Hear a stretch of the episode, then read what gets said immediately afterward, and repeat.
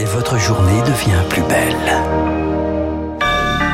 Merci d'écouter Radio Classique. Il est 9h passé d'une petite minute et voici l'essentiel de l'actualité avec Augustin Lefebvre. Bien pour la dixième nuit consécutive, alerte aérienne à Kiev et dans d'autres villes ukrainiennes. Le président Zelensky est lui attendu au Japon pour le G7 qui se tient jusqu'à dimanche en personne plutôt qu'en visioconférence comme initialement prévu.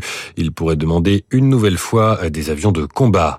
Jusqu'à 30 000 fêtards attendus ce week-end à Villegongy, dans l'Indre, pour le Technival, rassemblement sauvage. Les autorités ne peuvent rien faire d'autre que de déployer gendarmes, pompiers et sécurité civile et d'installer des bennes à déchets. Départ des festivaliers attendus lundi. Puissant séisme au large de la Nouvelle-Calédonie. Cette nuit, la population a été évacuée par précaution, mais le risque de tsunami est écarté ce matin. Et puis à Cannes, la CGT va tenter de se faire entendre en marge du festival. Rassemblement aujourd'hui contre la réforme des retraites devant l'hôtel Carlton.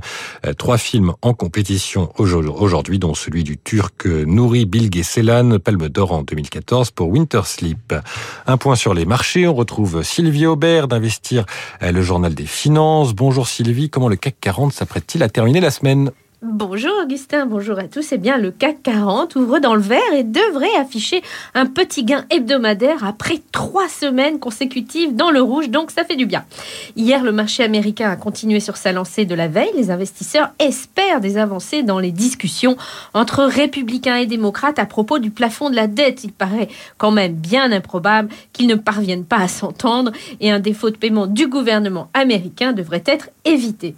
C'est ce qui fait d'ailleurs grimper les indices en ce moment et le marché obligataire aussi remonte ainsi que le dollar. Il y a toujours dans l'air une idée selon laquelle la Fed va continuer à relever les taux d'intérêt aux États-Unis.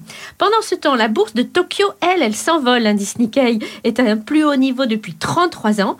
Par contre, les bourses chinoises ont sanctionné Alibaba, le géant de l'Internet a publié des résultats inférieurs aux attentes et cela pose des questions sur la vigueur de la consommation en Chine. Je vous rappelle que le CAC vient d'ouvrir en hausse de 0,2%, il est à 7465 points. Excellent week-end à tous, Sylvie Aubert, Investir pour Radio Classique. Merci Sylvie et merci Augustin. Prochain point d'actualité à 10h avec Victorien Villomilé, 9h03 sur l'antenne de Radio Classique. L'heure de retrouver bien évidemment Franck Ferrand. Bonjour.